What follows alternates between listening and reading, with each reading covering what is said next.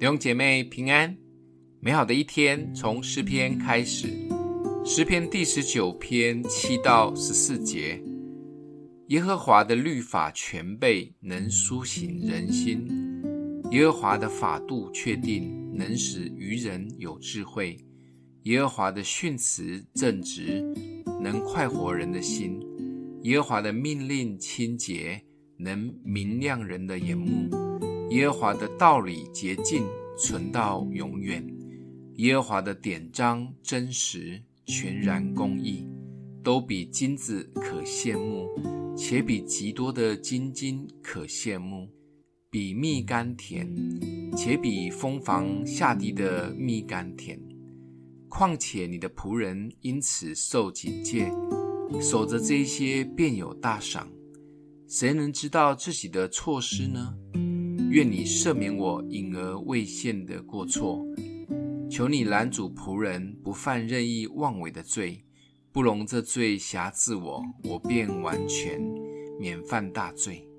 耶和华我的磐石，我的救赎主啊，愿我口中的言语，心里的意念，在你面前蒙悦纳。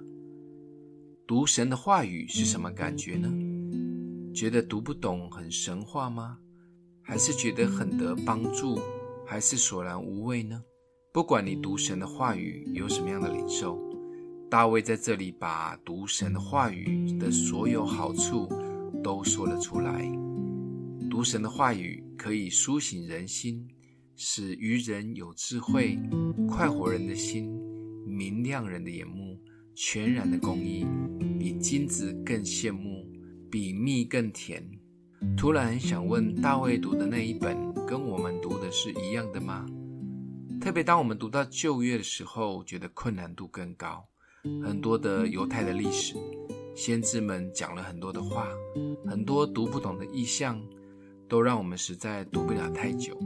但说实在的，我们这一代是幸福的，因为已经有许多伟大的解经家把各种简易的版本都翻译过来，而圣经也被翻译成了3000多种语言的版本，再加上拜所有的社群媒体的祝福，随时都可以查到想听的书卷，而可以简易的进入圣经的世界。这只是差我们有没有动力去打开及学习。大卫连续用了许多读神话语的好处来鼓励我们，不知道有没有激发你想读经的动力呢？